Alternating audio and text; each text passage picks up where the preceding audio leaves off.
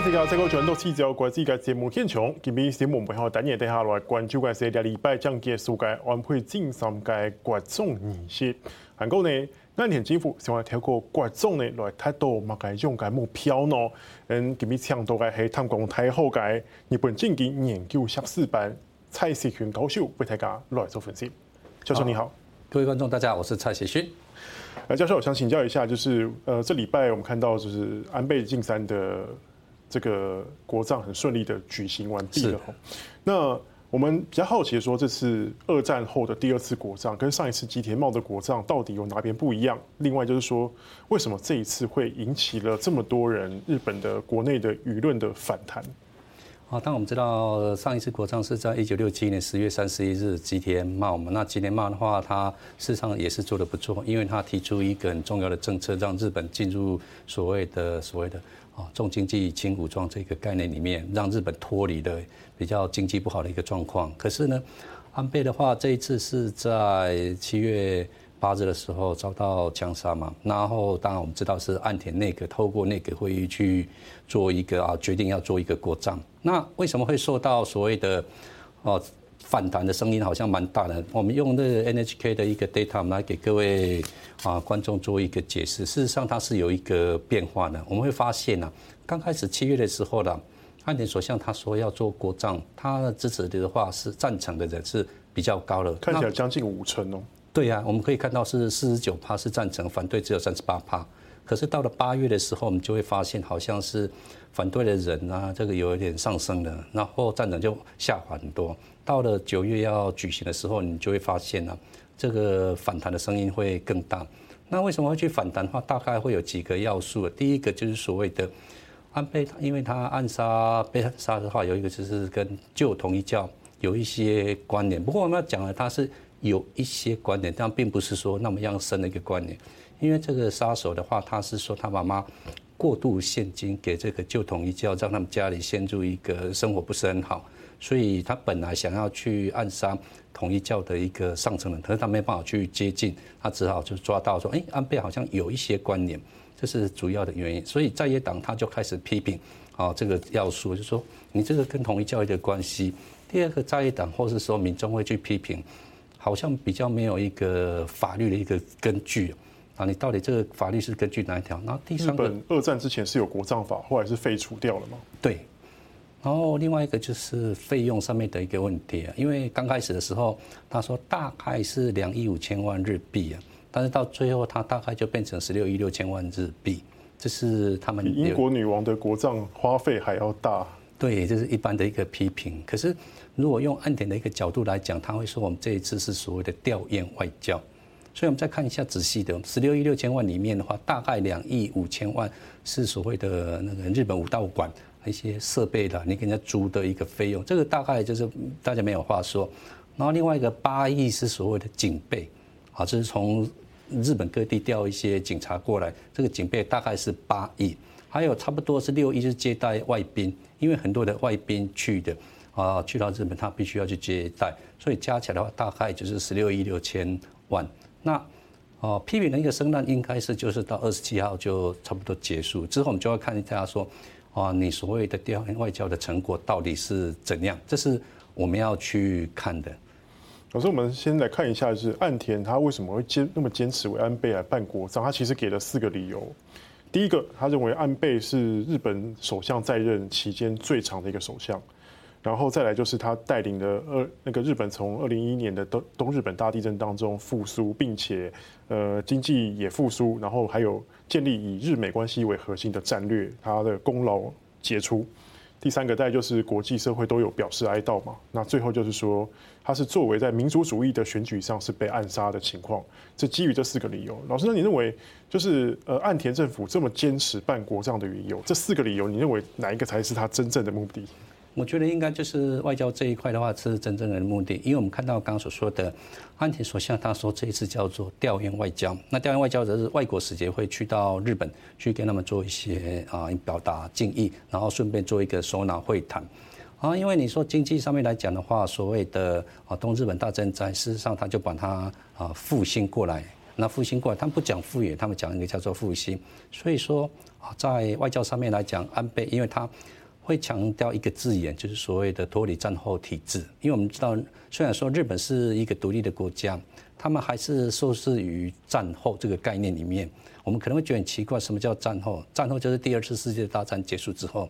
就好像说日本他们有所谓的美军基地。啊，美军基地的话，这个日本有，德国也有，或者说我们可以看到日本有宪法第九条，那他们没有军队，他们只有所谓的一个叫做哦自卫队，那自卫队也不能够乱动，所以他希望就是脱离战后体制。为什么？因为日本经济在一九五三年的时候，他就说我们已经不是战后的，哦，我们已经复兴好了，所以经济基本上不会有太大的问题，所以应该是在外交这一块，然后各国的话，包括我们台湾，我们台湾非常的一个尊重。安倍，我们也很喜欢安倍，因为我们透过一个 N 啊日本台湾交流协会的一个 data 来讲，台湾你对印象呢？日本的印象是什么？啊，最新的一个啊项目会产生出来，我们觉得日本游艇台湾，这是 N 那个日本交流协会他们啊日本台湾交流协会他们的一个新的一个 data。那游艇台湾的话，当然第一个就是疫苗嘛，第二个就是安倍他所说的台湾有事就是日本有事，日本有事就是所谓的啊日美同盟有事，这个是我想外交上面就是脱离战后体制，他们希望所谓的制宪，我们讲到制宪，真正他们的讲法叫做宪法改正，这是他们想要做的，所以我应该是按外交这一块。是，而是讲到外交这一块，你说这一次的。呃，岸田政府举办的安倍的国葬以后，他的外交的目的有达成了吗？就是说，我看到有大概七百多个这个国外的人士来参加，当然有不乏就是很多很多国家的现任、前任元首，甚至是一些政要都有去参加。那呃，我们看到他的所谓的吊唁外交，在二十六号到二十八号，就是这个国葬的前后啊，连续一连三天的时间，大概与三十个国家进行了这个双边的会谈。然后呢，老师，那你怎么觉得？你怎么看岸田有达到他的目的了吗？那这次的吊唁外交的成果又是什么？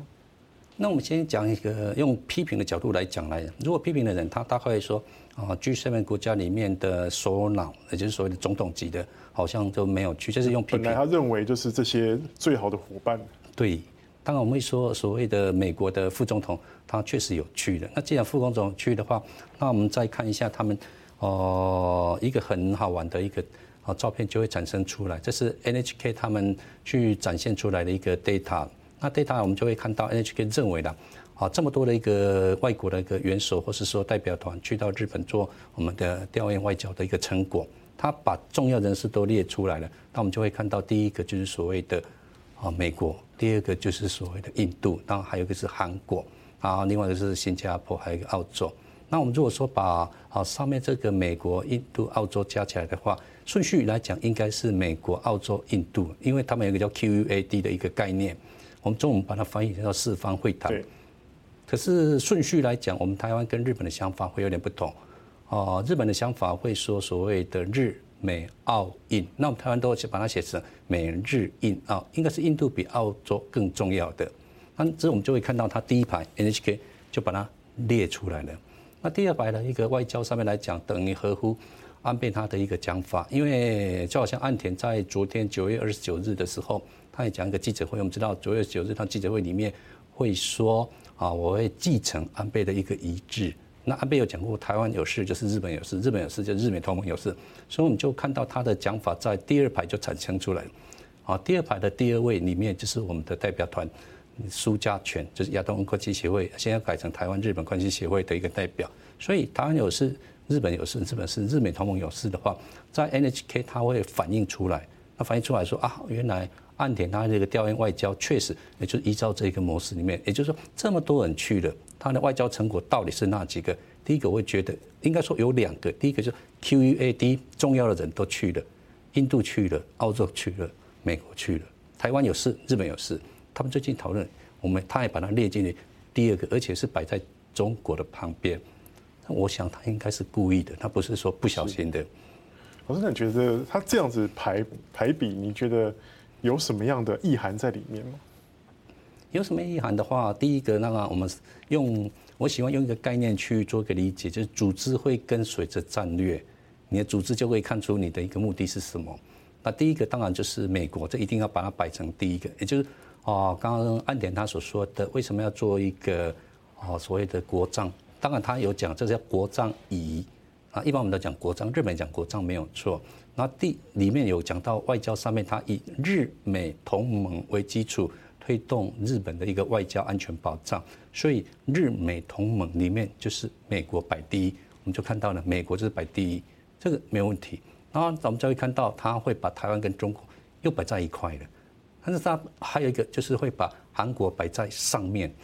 韩国摆在上面这个位置会很重要。为什么？因为哦，日本跟韩国的讲法顺序稍微有点不一样一样。但是他日本的讲法叫日美韩啊，所谓的战略关系。可是韩国的讲法会叫韩美日三角同盟，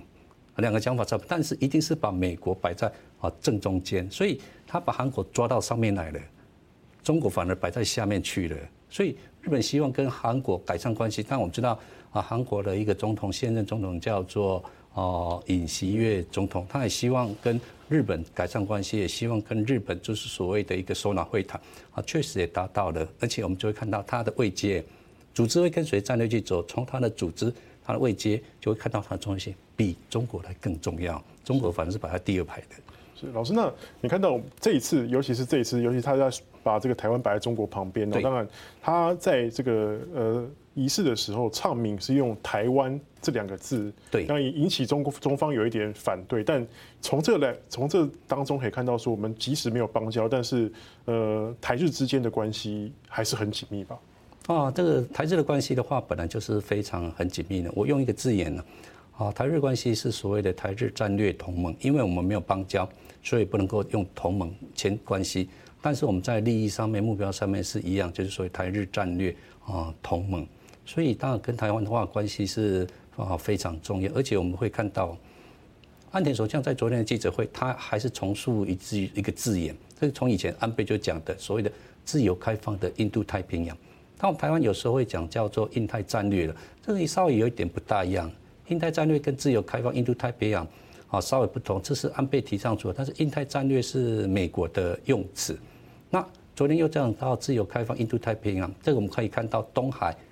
南海中间有一个叫做台湾海峡，所以台湾海峡呢，等于是所谓的东海跟南海的一个连接点。那我们如果说再从日方他的一个见解，他们会把地图翻过来看，会站在中国大陆的角度去看，也就是台湾跟啊所谓的宫古岛、尖阁诸岛，他们讲尖阁诸岛，我们讲钓鱼台，他会希望从那边去做一个突破。这是我们可以从日方的角度去看到，所以他把台湾跟中国。摆在旁边，看起来他应该真的不是不小心，他应该是经过思啊，不反映出岸田的一个政策。